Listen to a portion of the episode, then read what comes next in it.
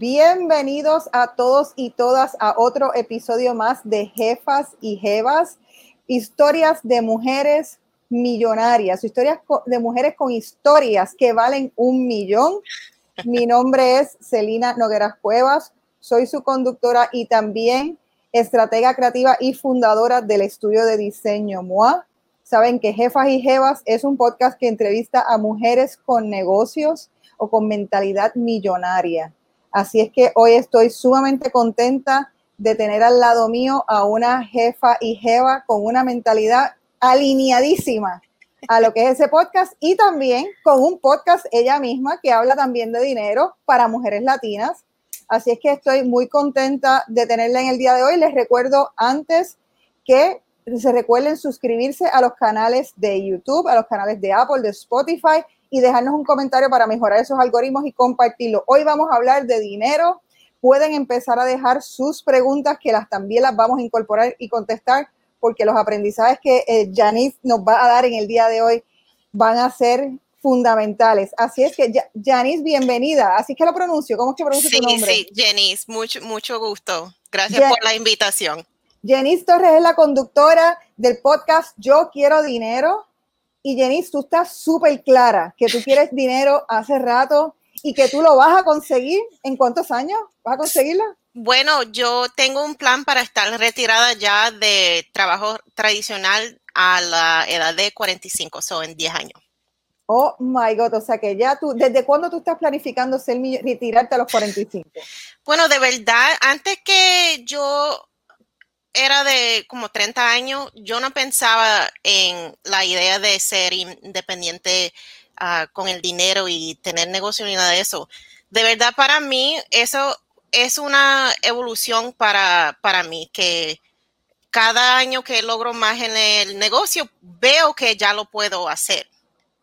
Entonces, tú dirías cuando, por ejemplo, cuando tú llegaste a la mentalidad eh, porque yo leyendo tu biografía me parecía eh, súper interesante, hace como dos años, eh, yo no sé si tú conoces, posiblemente lo conoces porque yo rápido dije, este es el método del libro Quit Like a Millionaire. Ajá, sí. El método que tú haces, que es una metodología que se llama también FIRE, si no me equivoco, sí. que se basa en ahorros sostenidos y grandes de lo que tú vas ganando para entonces invertirlo. Sí y, retirarte a una edad, a la edad que uno establezca, pero una edad relativa, o sea, bastante temprana y no tener que estar sufriendo, eh, estar trabajando hasta los 65, 70, 75 años porque lo planificaste. Bueno, sí, eso. Pero, pero cuando, o sea, yo vine, yo aprendí eso hace dos años y esto ha cambiado mi vida. ¿Cuándo cambió tu vida? ¿Cómo, cómo fue esto? Fue hace como dos años también. Para mí, yo, como adulta, yo ha, sido todo lo que mis padres me dijeron hacer. Vaya a la escuela, uh, you know, consiga un trabajo que te paga mucho y esperas hasta que tengas 65 años y después te retiras. So, para mí, yo nunca tenía la idea de ser dueña de negocio. Para mí, yo, yo estudié uh, ingeniera, eh, yo soy ingeniera. So, Eso fue lo que yo pensaba que iba a hacer toda mi vida. Pero en hacer todo eso, yo me encontré a la, a la edad como 20, 28, 29, sintiéndome como que no tenía, como que la vida no era mía. Estaba viviendo una vida que todo el mundo me estaba diciendo que era lo que parecía a success, ¿verdad?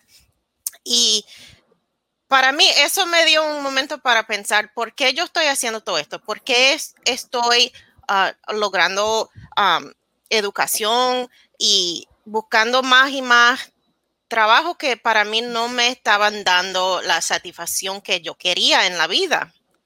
Y empecé a escuchar a podcasts de dinero y de negocio. ¿Cuáles, ¿cuáles eran tus favoritos? Cuéntanos.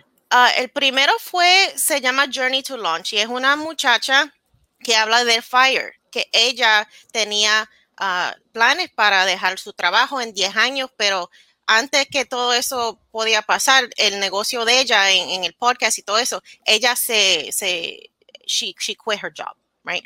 So, para mí eso fue una idea que ahora mismo lo plantó y después, pero también cuando uno escucha el concept de FIRE por la primera vez, es una cosa que de verdad no, uno no se siente como que es algo que uno puede hacer, porque mucha de la gente que estaban hablando de FIRE hace años pasados son gente blanca con mucho dinero.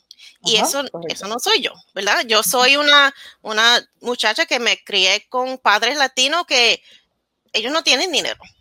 So, para mí, una persona diciendo que sí, puedes ahorrar un millón de dólares y después no tienes que trabajar más, bueno, eh, bueno para ellos, pero como caro lo voy a hacer yo, ¿verdad?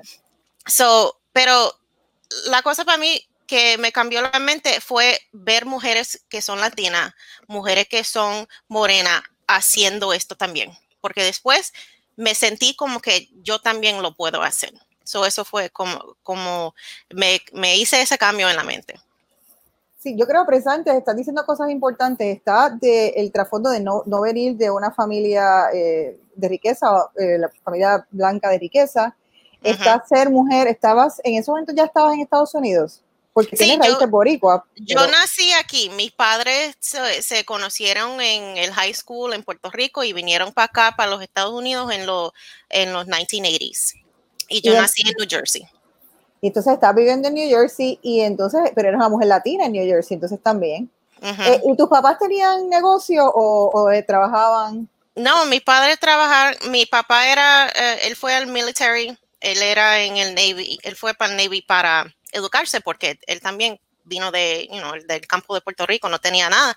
Y mi abuela, ella tenía negocio, pero era una tiendita en la casa de ella, vendía licor, vendía limber, vendía dulce, lo que sea. El hustling. ajá, sí. So, yo tengo el espíritu de hustling antes que no lo sabía. Pero ahora, ahora que, que sé la, la, historia de mi familia, yo ya me siento como que sí, esto era el destino. ok, pues entonces me gustaría explicarle a la gente, entonces, eh, empezaste a escuchar esos podcasts, empezaste a cambiar la mentalidad, pero se necesita para hacer, me gustaría que le explique a la gente la metodología FIRE y, y toda la disciplina que se necesita, porque eh, hiciste muchos cambios a nivel personal para poder ejecutarla y, estás casada, así es que tuviste que arrastrar, como dice, a tu esposo de alguna manera, ¿verdad? Tenía que ajustarse estos cambios. Sí, sí, es verdad. Ah, la primera cosa de, de saber de FIRE es que antes que uno puede hacerlo, es tienes que cambiar la relación que tienes con el dinero porque muchos de nosotros tenemos un concepto del dinero que es una cosa que, you know, es bien difícil a, lograr. Es bien difícil a, mantenerlo y uno que tiene que trabajar bien duro para, para tener más.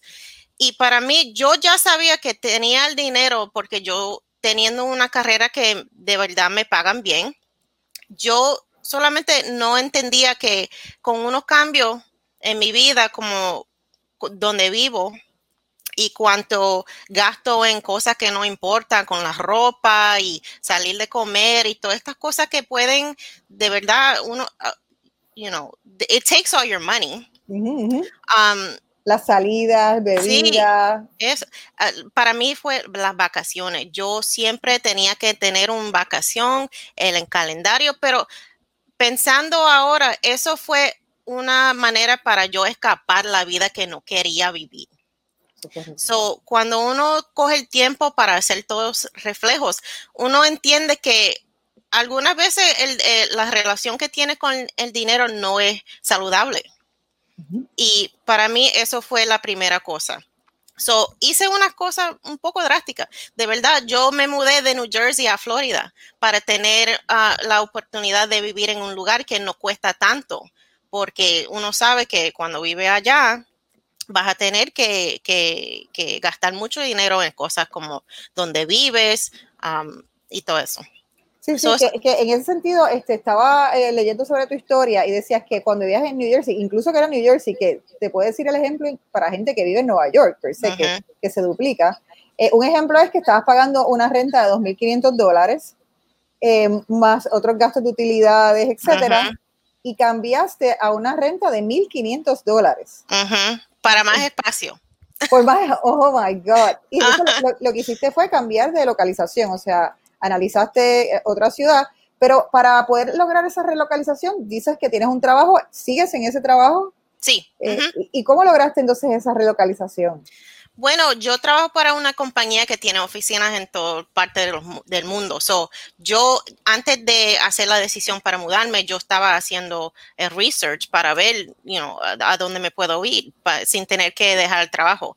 Y ellos compraron una compañía donde vivo hace como dos años antes que me mudé y yo hablé con mi jefa y le dije, mira, yo, yo me quiero quedar con la compañía, pero quiero mudarme me puedo quedar con ese salario que me están pagando, no me tienen que pagar para mudarme, yo, yo pago por eso.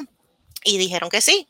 So, eh, eh, la cosa es que en la vida muchas veces uno tiene miedo de pedir cosas que nadie te está diciendo que no lo puedes tener, pero es que tienes el miedo y después paras la cosa antes que pueda empezar. Exactamente.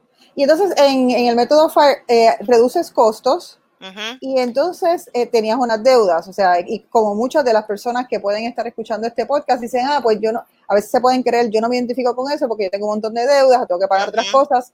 ¿Cómo es que, que, funciona la metodología y cómo es que tú recomiendas que se haga? Sí, con el FIRE es bien importante apagar las deudas que tienes porque de verdad cuando te sales de eso ya puedes, ¿cómo se dice? Investing, inversionar. invertir. Invertir más y ahorrar más. So, para mí, la, deuda que tenía que quitarme era de student loans, que todo el mundo tiene eso, ¿verdad? Y para mí, los side hustles fue la manera que lo hice. Y yo empecé con un side hustle de un blog. Yo, te, yo tengo dos blogs ahora, pero cuando empecé tenía una blog de comida y todavía lo tengo, se llama Delish Delights. Y yo empecé a cocinar, coger fotos um, y empecé a lograr dinero con eso porque me estaban pagando para tener ads en el website, me estaban pagando para hacer posts en Instagram y, todo eso. Y con ese dinero pude pagar más de 39 mil de student loans en 17 meses. Oh my God. ¿Y, tú lo haces tú sola? ¿Tú tienes ayudantes? ¿Cómo? Yo, yo lo hago todo y todavía tengo el trabajo de 9 a 5. Y entonces, y, pero ¿cómo, o sea, ¿cómo sacaste esa experiencia para poder ah, saber cómo se hacían las cosas del blog, hacer los acercamientos? Eh, porque sí, una cosa que, que es súper importante también es eso que dices del side hustle, ¿no? Que me parece súper interesante, que tú no te conformaste con tu trabajo. Tú dices, yo tengo el trabajo, lo voy a mantener, que, que normalmente en, el podcast entrevistamos mujeres que tienen negocios, pero, pero lo que queremos eh, decir es, no es, solamente tener un negocio, es tener la mentalidad de, de millones, tener la mentalidad de tener la riqueza. Sí. Entonces, mantuviste tu trabajo, sigues haciendo los side hustles y, te generan dinero y lo que tú lo haces es ahorrarlo, no es que me voy a, renunciar a mi trabajo, sino es que mientras más dinero hago, más entonces ahorras. Sí, y eso corta el tiempo para, para poder hacer, you know, el fire. Lo más que, que ganas en los side hustles ese dinero que puedes usar para diferentes cosas, para comprar casa si quieres, para ayudar a los padres, pagar deuda, lo que sea. So, para mí, yo de verdad, yo tuve que enseñarme cómo hacer todas estas cosas, porque yo no conozco a nadie que era bloguera, ni, ni nada de eso. eso fue mucho YouTube, mucho Google y, y ah, aprendiendo viendo lo que trabajaba y lo que no, y, seguir en eso. Y en, ese sentido, entonces, eh, ¿qué por ciento de ahorro tú, tú practicas? Yo trato de ahorrar el 50% de todo lo que gano. Porque para FIRE, bueno, uno puede ser FIRE en, el tiempo que, que, que, quieres hacer. Ah, yo, para mí, una persona que se retira antes de los 65 es es FIRE, porque esa es la edad que todo el mundo tradicionalmente sale de lo, del trabajo, ¿verdad? So, eso no dice que si quieres hacer FIRE que lo tienes que hacer en 5 años o 10 años o 15 años, lo que sea, porque dependiendo en cuánto dinero uno gana y las obligaciones que tiene, ese, ese, ese tiempo cambia, ¿verdad? Exacto, uno establece la metodología, lo que te, dice, te ayuda a hacer los pasos y te calcula, depende de lo que tú ganes, entonces te da los porcientos y te dice entonces, analizas en cuántos años entonces vas a poder lograr esa meta. ¿Y qué, meta, qué meta tú te pusiste cuando tú dices, eh, que te quieres retirar a los 45, ¿qué metas de, tú te pusiste una meta de un millón? De, porque uno también se pone, ¿cuál es la meta que tú tienes para, para tu retiro? Para mí es un millón porque yo eh, voy a seguir trabajando solamente en mis negocios cuando ya estoy en fire. Um, algunas personas no quieren trabajar más, so van a tener que ahorrar más sabiendo que van a tener que tener dinero que le va a, a durar por 30, 40 años, dependiendo en, qué edad se retiran. Pero para una persona que ya tiene side hustles, que ya tiene negocio que es constante y que, que vas a seguir a, crecer ya cuando tienes más tiempo, uno no tiene que ahorrar tanto. Y depende, depende también en dónde vas a vivir. Yo no quiero vivir aquí en los Estados Unidos ya cuando estoy en Fire, porque de verdad aquí es bien, cuesta mucho. ¿Cuál es tu meta de dónde quieres vivir? Yo quiero ir a Panamá. So, esto es el plan. Porque Panamá tiene una cultura que me fascina, hablan español, so ya puedo comunicarme con la gente. el costo de, vivir allá es bien poco comparado acá. Y yo creo la cosa que es bien difícil cuando uno piensa de dejar los trabajos es el health insurance o el seguro de, de médico, ¿verdad? So, en muchos países en el mundo, no este, pero muchos países en el mundo, eso es algo que eh, está incluido cuando uno paga los taxes. So, hay muchas personas que se van de los Estados Unidos y, eh, se van a otros países sabiendo que el seguro es importante y lo pueden conseguir en otros países. ¿Y cómo entonces hiciste para convencer a tu esposo? O sea, tu esposo está en este viaje contigo, te tomó mucho tiempo convencerlo, él también está ahorrando su parte. Sí, sí, mi esposo, de verdad, cuando yo le dije lo que quería hacer, ah, él estaba como que, pero ¿por qué? ¿Qué tú vas a hacer con tu tiempo? ¿Tú no quieres trabajar? A mí me gusta trabajar. So, para él, él no tiene un plan que, diga que eh, a esta edad ya va a dejar de, de trabajar. Para mí, él es alguien que él soporta lo que quiero hacer y me dijo que, mira, si te quieres quedar en los Estados Unidos, yo me quedo trabajando para que, para que te dé el seguro y puedes seguir logrando en su, su, negocio y lo que sea. So, para mí, si vas a hacer esto con una pareja, no es que ellos también tienen que ser fire o tienen que ahorrar el 50% de lo que ganan o lo que sea, pero tienen que soportarte. E-, eso es el, mínimo, ¿verdad? Tienes que soportar cuando digas, no, no me voy a comprar eso porque eso no está dentro de mi plan de ahorro. Sí, y yo le digo, como eh, esta Navidad no vamos a comprar regalos para nosotros porque yo le dije, mira, de verdad yo no, yo no quiero nada que, que tú me puedas comprar. Yo quiero poder retirarme a los 45 y lo que necesito para hacerlo es dinero, no es cosa. Oh my God, qué genial. Y alguna, una pregunta, que dices que antes te, que te gustaba viajar, eh, quiero hablar un poquito de eso. Por ejemplo, yo, ah, yo debo decir, o sea, yo he empezado a crear esa mentalidad, todavía no ahorro el 50%, pero los viajes es, yo el año, este año no, el, o sea, todo el dinero que yo me he ahorrado eh, durante COVID, que sí que los he ahorrado, agraciadamente, pero el 2019, en mis ahorros, cuando yo, yo miré para atrás, eh, eh, pero a la vez es como, es como dos situaciones porque tú piensas, bueno, la vida es una, hay que vivirla, me puede pasar cualquier cosa. Mi esposo tuvo una situación de salud que, que, que tiene una visión de la vida de que la vida se puede acabar en cualquier momento, así que los viajes es como una prioridad. Lo de las casas y los carros, estoy igual que tú, no tengo la mentalidad de, de calidad de vida. Esto no es para posar un estilo de vida para nadie. Pero, pero si hay unos gustitos, yo debo admitir, en mi caso hay unos gustitos de viaje que, que, a veces drenan el budget. ¿Qué tú, ¿Cómo tú decides si sí, si ese no voy, si lo quieres hacer de verdad y tienes dinero ahorrado? Sí, para mí el dinero es para gastarlo en cosas que te dan felicidad. So, yo todavía ah, viajo, viajo demasiado, si, si me preguntan los padres, pero um, de verdad, lo que quieres en la vida solamente es que tienes que ponerlo en el budget. So, para mí, yo tengo una cuenta que es para viajes. Solamente ese dinero está ahí para eso. Y yo tengo, uh, un emergency fund para que yo no tengo que tocar ese dinero para hacer otras cosas en la vida. So, lo que ha funcionado para mí es tener una cuenta solamente para el ahorro ah, de, para comprar viajes.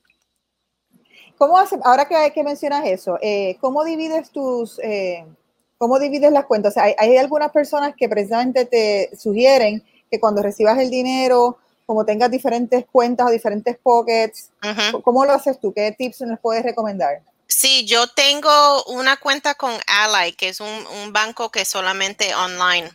Y ellos tienen una cosa que se llama buckets. So puedes poner diferentes buckets y pones lo que quieres en, cada uno. So yo tengo uno porque yo tengo dos perros. O si ellos se enferman, tengo, tengo dinero para llevarlos al médico. Tengo uno para regalos todo el mundo se sorprende cada diciembre que llega las navidades y no se prepararon. Yo no quiero ser esa persona. So, yo tengo una cuenta para, para regalos y lo que sea. También para las emergencias, tengo dinero separado por eso, para viajar, como dije antes, para si quiero comprar un, sofá nuevo para la casa, o tengo una cuenta para casa y para arreglar el carro, si necesito nuevos gomas o lo que sea, y, después de eso, eh, tengo la cuenta que pago las cosas diariamente. So, si quiero salir a comer con amiga o quiero ir a comprar algo en la tienda, no estoy tocando el, dinero que ya puse al lado para otras ah, cosas. ¿Y qué tipo entonces le darías a las personas? O sea, que cuando tú recibes, por ejemplo, tu dinero eh, quincenal, eh, no sé si es quincenal, ajá tú lo rápido lo, lo distribuyes. Sí, eso se hace automáticamente. y, tú, y, tú, le pones unos por cientos, me imagino, entonces a cada uno y vas dividiendo. Eso, eso, está súper interesante. Existe también para las, que nos están escuchando que tienen empresas. Eh, precisamente también este año me leí en otro libro que se llama Profit First, eh, que le aplica esa misma lógica a las empresas que, entonces es que como tú, en la empresa, cuando tú tienes como alrededor de seis cuentas y cuando llega el dinero inmediato, dos veces al mes, estás automáticamente pasando el dinero a profits, a eh, expenses, a taxes y, dos veces al mes. Cuestión de que tú sepas realmente con qué dinero cuentas. Y eso a la mujer te levanta una bandera, espérate, o no me estoy haciendo suficiente dinero, o... o...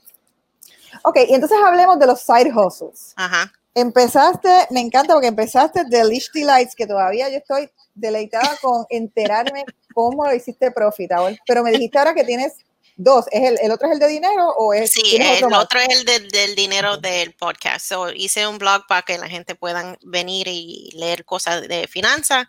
Y también soy un, una, uh, un writer So, escribo por CNBC, por Time Magazine, por Business Insider. Um, también hago workshops para la gente y eventos para que puedan venir live, virtual, ¿verdad? Y, pueden um, educarse en diferentes cosas de, finanzas. Y um, soy una instructora de Zumba también, porque ¡Ah! pensé, si voy a tener que hacer ejercicio, quiero que alguien me pague. Porque, ¿por qué no? Oh so, yo, yo soy una persona que cuando algo me fascina, yo inmediatamente pienso en cómo puedo hacer dinero haciendo esto. y yo creo que eso es una ah, característica. Sí, de, de las jefas, ¿verdad? Ajá, claro, la jefa y jefa, por supuesto. Pero, ¿sabes qué? Entonces, Yaris, lo único que nos falta entonces es monetizar los viajes, entonces, porque... Sí, voy a tener que hacer un travel blog para que después me paguen por eso también. Exactamente. Qué genial. Y entonces, la gente, yo sé que las personas que nos van a estar escuchando van a querer que te pregunte la, la clásica, ¿con qué tiempo? ¿Cómo es, ¿Cómo es tu rutina? ¿Con, qué tiempo sacas? ¿Con qué energía? Cuéntanos, porque queremos contagiar a la gente, porque yo siento que este año, toda la pesadez del año 2020, eh, eh, mucha gente ha perdido el estamina emocional, la disciplina emocional de hacer cosas. Y yo creo que historias como la tuya, eh, y eso que, que, no hemos hablado del 2020, pero historias como la tuya son contagiosas de, cómo uno sigue para adelante y, y se pompea y, sigue creando, persiguiendo su sueño, ¿no? hay que tener disciplina, me imagino.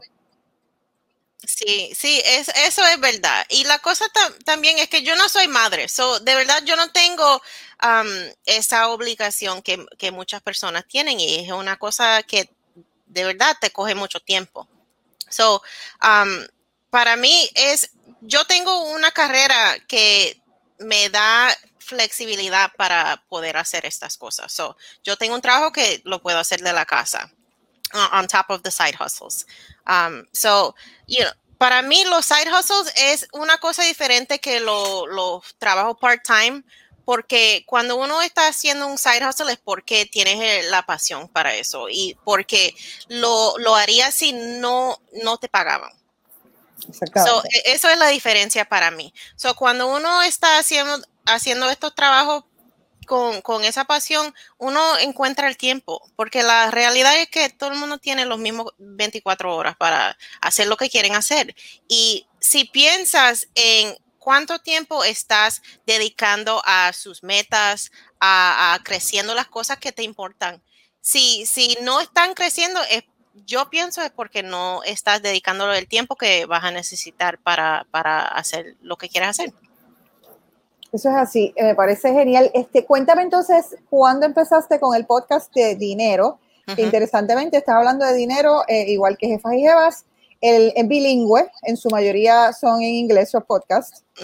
Eh, y pero entrevistas y hablas con mujeres, hablas de mujeres latinas, hay unos que no son entrevistas, que es que eres tú conversando.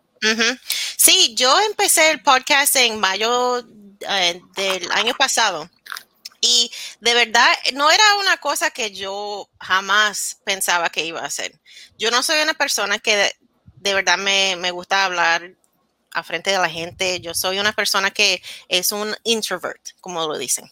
So, para mí, yo nunca pensé, uh, estar en frente de cámaras, hablando con la gente, siendo entrevistora, lo que sea pero yo tenía muchas amigas que siempre me veían haciendo todo estos negocios y siempre tenían preguntas, ¿qué, debo hacer con mi dinero? ¿Cómo es que puedo hacer lo que tú estás haciendo?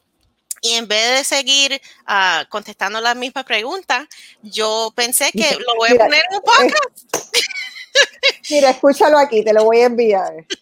Eso es, y eso fue como empecé, de verdad. Yo solamente quería crear, un espacio que para mí no existía, que era un espacio que mujeres latinas y personas de, diferentes ah, culturas podían venir y aprender cosas que muchos no están ah, aprendiendo en las casas. Yo, y eso es una cosa que cuando hablo con los guests que vienen al podcast, todo el mundo tiene la misma historia, que yo no sabía nada de dinero, ah, me, me, gradué de la escuela Ah, y, me encontré con deuda y no teniendo una relación saludable con el dinero. Y cuando lo piensas, ¿por qué? Eso fue porque no, nadie nos no, no dio lo, los skills que necesitamos para hacer bueno con el dinero. O sea, sí, y yo creo que la parte latina, no sé si te pasa lo mismo, o sea, los latinos más, más todavía. Eh, yo creo que muy pocos, o sea, la, mayor parte de los latinos eh, tienen esa relación con el dinero que quizás, eh, ¿verdad? Si no vienes de una familia rica, pues entonces tu relación es... es no, struggle. exactamente, y, no crees en eso. Ya. Y cuéntame entonces una cosa, ¿qué es, qué se, vamos entonces a, a, referirle a la gente, ¿qué libros le recomendarías a la gente que está escuchando que quieren aprender más como tú?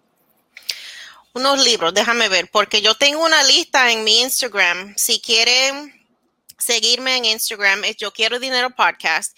Y ahí tengo un link que se llama My Favorite uh, Personal Finance Books.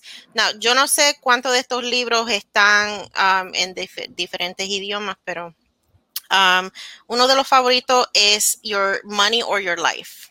Y ese libro es para muchas personas que están Ah, en el Fire Journey, ese es como la Biblia, porque ese es el libro que eh, enseña a la gente que por cada cosa café de Starbucks. Sí, por cada café de Starbucks, o por cada cosa que compra, eso es tiempo de su vida que has dado a una compañía para el dinero que necesitaba para comprar eso. So, cuando uno empieza a mirar todas las cosas que tienes en su casa y cuánto tiempo has tenido que trabajar para comprar cada de esas cosas, uno ve cuánto tiempo de su vida ha gastado en muchas cosas. Y, la relación posiblemente con las cosas obviamente cambia. sí, so ese es uno. Um, también hay uno que se llama Susie Orman. Yo, yo, la amo, de verdad, yo, todos los libros de ella me encanta, pero la mejor para uh, la, la, gente que yo pienso están escuchando esto eso es Women and Money. ajá. Y también, uh, déjame ver, A Year of Yes by Shonda Rhimes. Ese es un libro que para mí fue la primera vez que pensé que la vida solamente cambia cuando dejas de tener miedo y empiezas a, hacer cosas que, piensas que no puedes hacer. Y vea cómo te cambia la vida.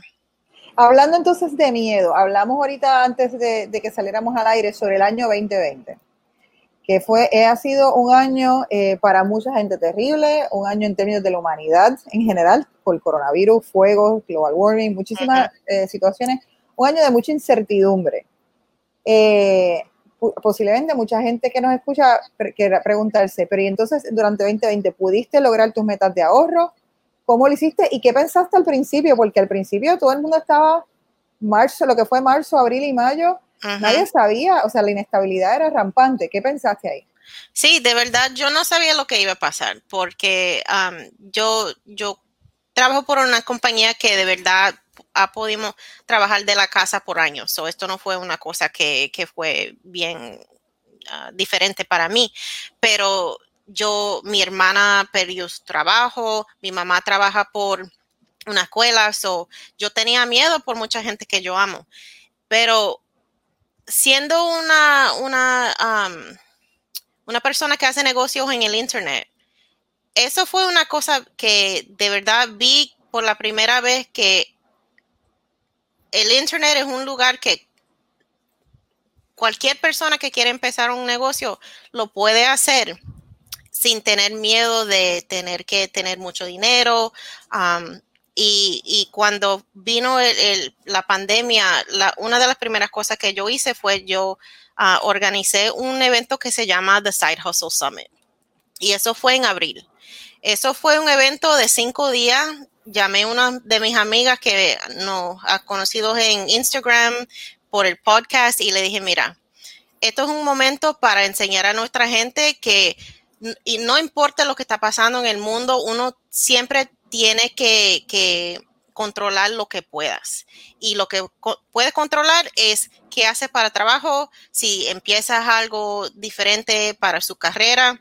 Y yo quería enseñarle a la gente qué fácil es empezar un negocio en el Internet. So, teníamos workshops de cómo empezar un, negocio por menos de 100 dólares, um, cómo usar social media como TikTok para empezar negocio, cómo hacer un blog, cómo usar ah, diferentes programas que son bien, son gratis que hay en el internet para, um, you know, su negocio y es, we sold out. It was like 250 people for each workshop. Y, y you know, eh, para mí eso fue un momento que de verdad empecé a, a entender el poder de mi plataforma, a educar a la gente e inspirarlo para vivir una vida que no sea tan controlada por el, miedo. Porque cuando uno está um, en eso, eso puede que it makes you like not realize your power. Right? And so, yeah. Sí, yo siento en ese momento, eh, obviamente, yo tenía mucha gente preguntando y qué hacer, o sea, con, sea, todo el mundo, la gente, si no perdieron su trabajo, tenían miedo de perder su trabajo, o sea, había mucha, eh, mucha inestabilidad.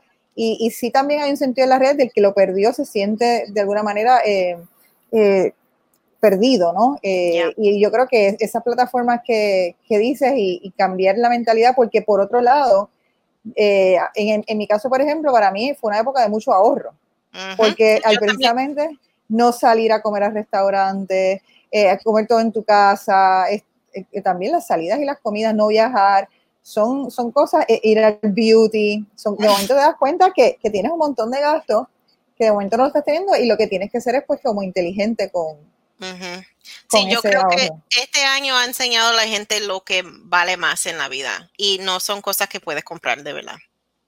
Y yo pensaba precisamente, decía, este carro, eh, eh, carteras caras, zapatos, ¿a quién lo está, se lo está enseñando ahora mismo? Porque no tienes a dónde ir, no tienes a dónde salir. Es verdad.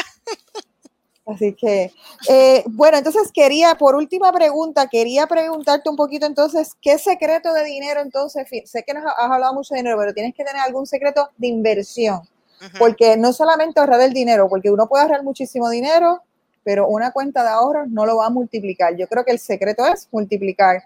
Háblanos un poquito, Yanis, de, de multiplicar el dinero. ¿Cuál ha sido tu experiencia y qué tú, eh, no sé que no eres financial advisor, que uno siempre tiene que tener un disclaimer, pero ¿qué te funciona? ¿Qué te gusta? ¿Qué recomiendas que la gente vea? Sí, yo soy una persona bien fácil cuando es, um, we're talking about investments. Yo empecé a los 22 años con el 401k en el trabajo y todavía lo hago. Um, uh, hace como cinco años pasado uh, abrí un IRA. So, uso eso también para uh, inversionar más dinero. También como uh, dueña de negocio, este año abrí el solo 401k, que es solamente para gente que tiene su negocio. Y um, yo soy una persona que hay invest in index funds. Yo no estoy eh, tratando de encontrar el, nuevo Google o Tesla y todo eso. Para mí yo no tengo tiempo. Tú, ya tú sabes que yo tengo demasiado en mi plato para tener ah, trabajo de stockbroker y estar viendo CNBC por eh, ocho horas al día. So, para mí yo soy una, una persona bien sencilla. Y pero para, hablar un poquito de los index, eh, pero lo haces tú, tú tienes un broker. No, yo eh. lo hago yo misma, educándome, leyendo libros, escuchando podcasts, hablando con amigas que también están en este espacio de educar gente de, de investing y, de dinero. Y uno, hay, hay muchos libros de esto para mí, uno que me gusta se llama El Simple Path to Wealth. Y en ese libro te dicen lo que tienes que hacer, por cuánto tiempo, con cuánto dinero y déjalo hacer. déjalo hacer lo que va a hacer. Interesante. Muchísimas gracias, Yanis. Ha estado maravillosa esta entrevista. Me encanta que compartamos una meta común de enseñar y educar, crear unas plataformas para mujeres puedan obtener más riqueza eh, por favor, déjanos saber, dile a la gente dónde pueden conseguir tu podcast, tus blogs, para que te, te sigan cuando escuchen este podcast. El podcast se llama Yo Quiero Dinero y lo puedes encontrar donde sea que escuchas los podcasts. Um, tenemos un blog también, yo, yo quiero dinero podcast.com. Y ahí tenemos diferentes artículos de, de cosas como budgeting y investing y todas estas cosas. Um, también con el food blog, delishdelights.com. Si quieres aprender a cocinar comida puertorriqueña y latina, venga y, y disfruta. Muchísimas gracias, gracias por haber accedido. Gracias a todos los que nos escuchan. Recuerda seguirnos en las redes sociales, utilizar el hashtag Soy Jefa y Jeva. Esta entrevista ha sido súper eh, chula. Creo que hay unos consejos sobre libros sumamente importantes. Así es que recuerden a todos dejarnos un comentario, compartirlo en las redes y recuerden que eh, la equidad de género de la mujer también es una materia de riqueza. Mientras obtengamos mayor riqueza y dinero, podemos eh, obtener equidad de género. Gracias a todos los que nos escuchan. Gracias.